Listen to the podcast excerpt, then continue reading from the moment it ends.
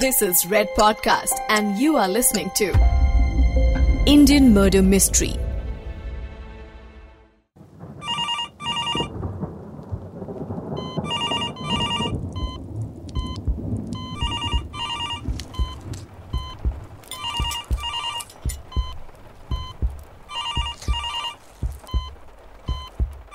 साल उन्नीस सौ चौरानवे जनता hospital and diagnostics operation theatre. हाँ हाँ हाँ। हाँ हाँ। अरे उधर से काटो पूरा नहीं खाली चीरा लगाओ। हाँ। ठीक है भाई ठीक। हाँ हाँ। हेलो? अरे नहीं भाई पाँच लाख से एक रुपया कम नहीं लेंगे। चाहे तो किसी और से बात कर लो। अबे किडनी बेच रहे हैं। तुम्हारे बेटे का बर्थडे केक नहीं है जो मोल भाव कर रहे हो। चाहिए हो तो बोलो। हाँ। ठीक है ठीक है। क्लिनिक चला रहे हैं कि दुकान? मोल भाव कर रहा है हमसे! अबे तुम फिर चीरा गहरा लगा दिए। कितनी बार समझाएँ अरे? अबे ये क्या? तो सड़ा हुआ है। अबे सुतुरमुर्ग के बच्चे किसको ले आए हो बे? शराबी का किडनी लगाएँगे अब हम क्लाइंट को। सॉरी भैया भैया हमें हमें लगा चल जाएगा तो हम ले आए। सॉरी भैया।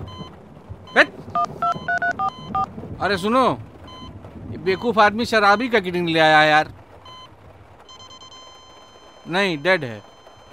हैं? लिटाए हैं टेबल पे। सुनो, किसी को पकड़ो, बोलो पैंतीस हज़ार रुपये मिलेगा। किडनी निकालेंगे।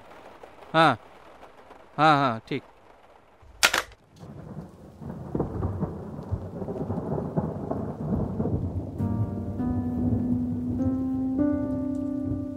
जब हम किसी क्लिनिक के बाहर खड़े होते हैं और ऊपर लगे बोर्ड पर नाम के आगे लिखे हुए दो अक्षर देखते हैं डी और आर तब ये दो अक्षर हमें भरोसा देते हैं,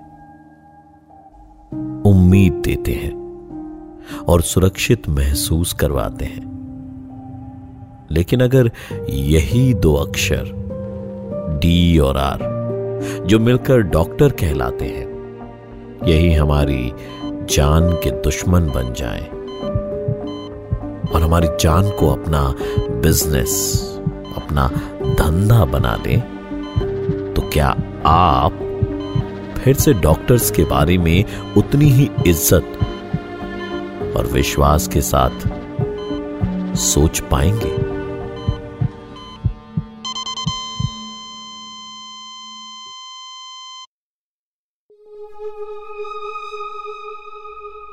Indian murder mystery season two में।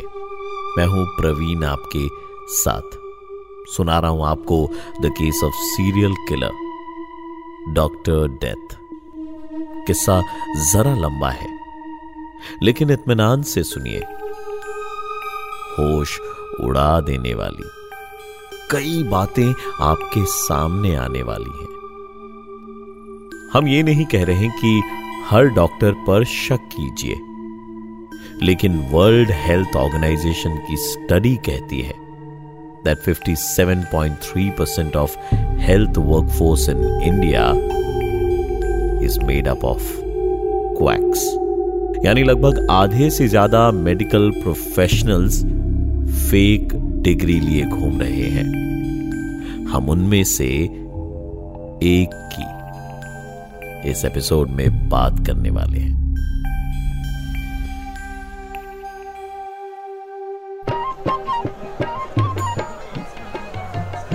उन्नीस सौ चौरासी में बिहार के सिवान शहर में एक आदमी को बधाइयाँ मिल रही थी। बधाइयों की वजह थी bachelor of Ayurveda medicine and surgery यानी बीएएमएस की डिग्री। ये डिग्री हासिल करने के बाद यह आदमी देवेंद्र शर्मा से डॉक्टर देवेंद्र शर्मा बन चुका था। लोग सोच रहे थे, बीमारियों का इलाज करेगा, लोगों की जान बचाएगा, लेकिन उसके मन में एक बिज़नेस प्लान था।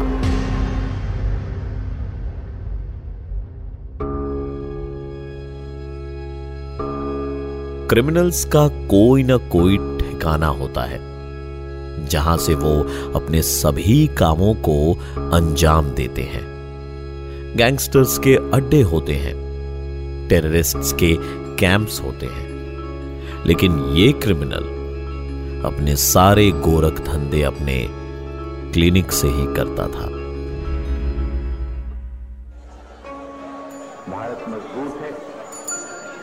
हमारे देश के कई हिस्से हैं जहाँ आज भी पर्याप्त मेडिकल सुविधाएँ उपलब्ध नहीं है।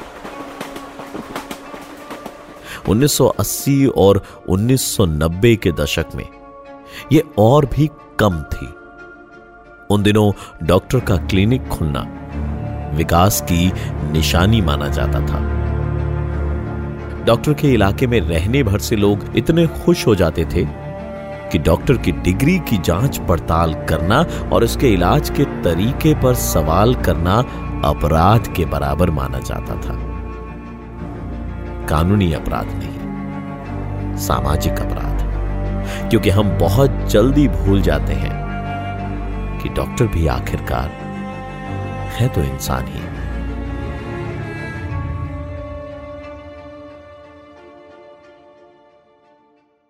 तो डॉक्टर देवेंद्र शर्मा की कहानी कुछ यूँ शुरू हुई थी। हुआ यह था कि देवेंद्र शर्मा ने बिहार में अपना क्लिनिक खोला, जनता हॉस्पिटल एंड डायग्नोस्टिक्स। 11 साल तक उन्होंने बड़े अच्छे से अपना क्लिनिक चलाया। जो मरीज़ एक बार इनके यहाँ जाता था, वो कुछ हफ्तों या कुछ महीने में लौट के इनके पास ज़रूर आता था। क्लिनिक से अच्छी कमाई हो रही थी और कमाई को बढ़ाने के इरादे से डॉक्टर देवेंद्र ने एक निवेश किया। गैस एजेंसी का बिज़नेस उन दिनों काफ़ी पॉपुलर था। देवेंद्र को लगा कि यह एक अच्छा इन्वेस्टमेंट है, लेकिन उन्हें इस निवेश की भारी कीमत चुकानी पड़ी। गैस एजेंसी में उनके साथियों ने उन्हें 11 लाख का चूना लगाया। उन्नीस सौ चौरानवे में 11 लाख। आज 2022 में कम से कम 10 करोड़ के बराबर होंगे। देवेंद्र को यह सदमा बर्दाश्त नहीं हुआ। उस दिन उसके अंदर बची खुची सारी इंसानियत खत्म हो गई। गैस एजेंसी ना सही। गैस एजेंसी का बोर्ड ही सही।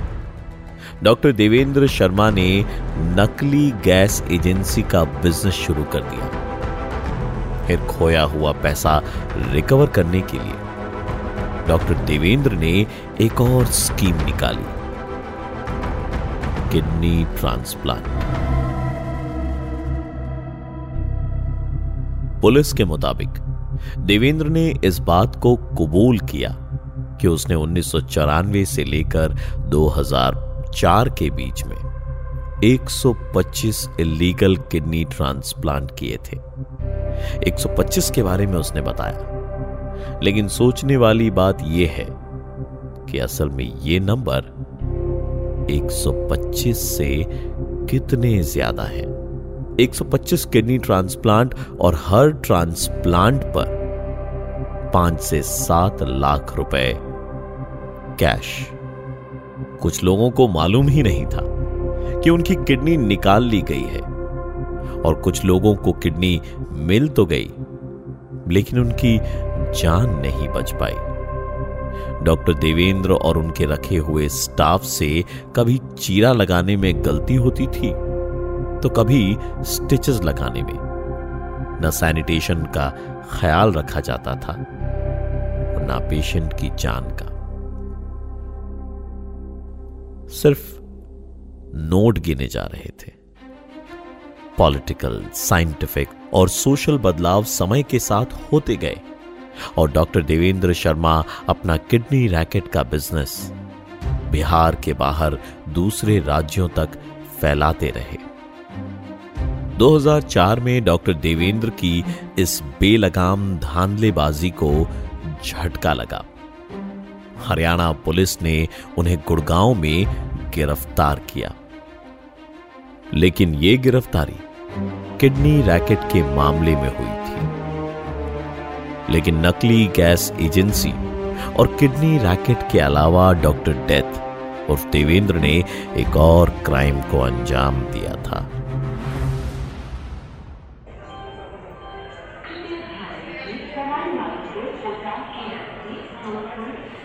18 जनवरी 2004 डॉक्टर देवेंद्र ने जयपुर रेलवे स्टेशन से एक टाटा सुमो टैक्सी बुक करवाई।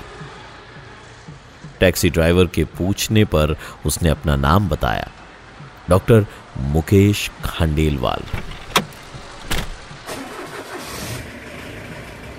टैक्सी में ड्राइवर, उसका भाई और डॉक्टर देवेंद्र बैठे थे। जयपुर से यूपी के हापुड़ के लिए रवाना हुई टैक्सी जैसे ही दौसा के महुआ इलाके में पहुँची। डॉक्टर देवेंद्र ने टैक्सी रुकवाई। अरे यहाँ रुको भैया। हाँ रोको गाड़ी। अच्छा सुनो, हमको एक छोटा सा काम है। फ़ोन मिलेगा क्या यहाँ आसपास? देखता हूँ साहब जी। अरे वो देखो, रुको, पूछता हूँ दुकान वाले से।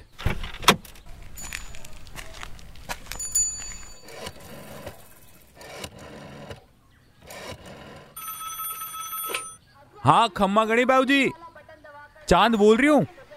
बाबू जी मैं और भाई साहब यहाँ यूपी के लिए निकले थे।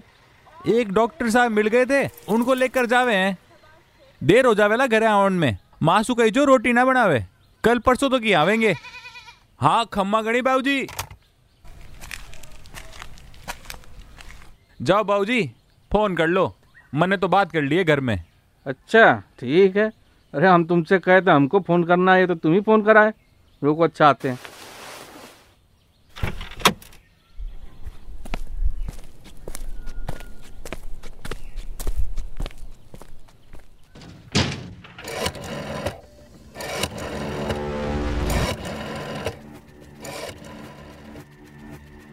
बिहार में रहने वाला डॉक्टर राजस्थान जाता है और फिर वहाँ से यूपी के लिए गाड़ी लेता है।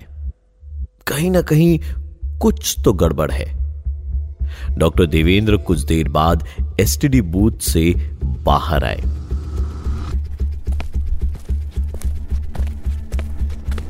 पैसे दिए और फिर गाड़ी में बैठ के चल दिए। करीब सात घंटे के लंबे सफ़र के बाद, टैक्सी यूपी के कसमपुर पहुँची। यहाँ डॉक्टर देवेंद्र के दो साथी मिले और उन्हीं के साथ गाड़ी में बैठकर वो रवाना हो गए। हापुर पहुँचने से पहले ही रात हो गई और सभी लोगों ने कसमपुर में रुकने का फैसला किया। अगली सुबह वो लोग फिर निकल पड़े। यूपी के सबसे ज़्यादा बिज़ी रहने वाले हाईवेज में से एक एनएच 334 पर टॉयलेट जाने के बहाने से एक बार फिर से टैक्सी को रोका गया।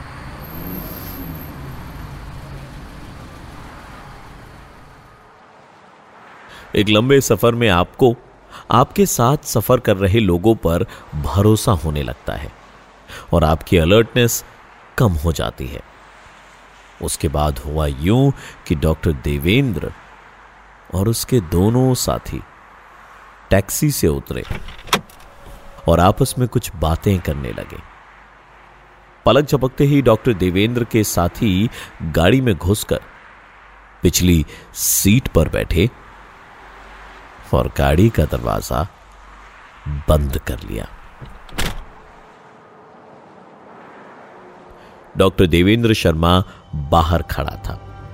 गाड़ी के अंदर उनके साथी, टैक्सी ड्राइवर और उसके भाई का गला घोंट रहे थे। सीट बेल्ट दोनों भाइयों के गले पर कसती जा रही थी।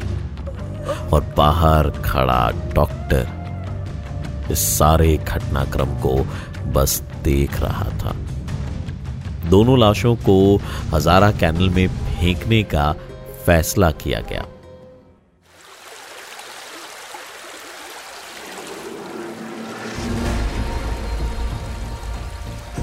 उन दिनों हजारा कैनल में मगरमच्छ घूमा करते थे। डॉक्टर देवेंद्र ने सोचा था कि पुलिस इन्वेस्टिगेशन में कोई सबूत ना मिले। इसके लिए लाशों को ठिकाने लगाना बहुत ज़रूरी है। लाशों को फेंकने के बाद डॉक्टर देवेंद्र और उनके साथी टैक्सी लेकर चले गए और फिर यूपी में इस टैक्सी को बेच दिया।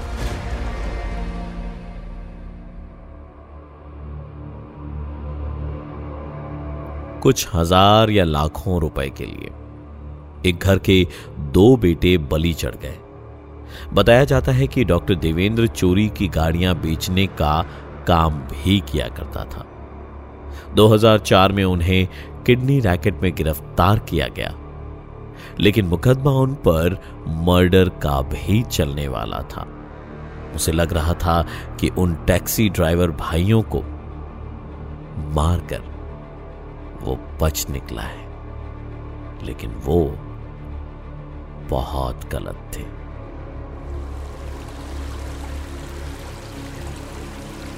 हजारा कैनल से बहती हुई दोनों लाशें ईटा में गंगा नहर में तैरती हुई किनारे तक आ गई।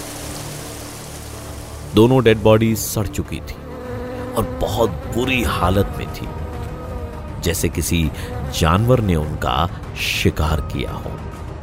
पुलिस जाँच में जुट चुकी थी। वहीं दूसरी तरफ़ जयपुर पुलिस के पास एक मिसिंग पर्सन का केस आया। Police control. गफार खान ने जीआरपी सदर थाने में अपने दोनों बेटों के मिसिंग होने की कंप्लेन लिखवाई। उन्होंने बताया कि उनकी अपने बेटे चाँद खान से दो दिन पहले ही बात हुई थी। तब आखिरी बार वो दौसा ज़िले के महुआ गाँव से एक एसटीडी बूथ से बात कर रहा था। इंटर स्टेट पुलिस नेटवर्क के बीच इंफॉर्मेशन का एक्सचेंज हुआ और जयपुर पुलिस की टीम को यूपी जाना पड़ा। वहाँ उन्हें ईटा में मिली दो लाशें दिखाई गई। शिनाख्त हुई और गुमशुदगी की रिपोर्ट मर्डर केस में तब्दील हो गई।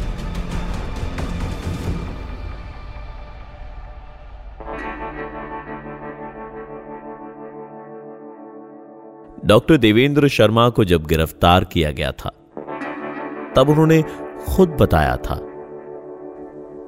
कि मैंने करीब पचास खून तो किए हैं और पचास के बाद मैंने गिनना बंद कर दिया था।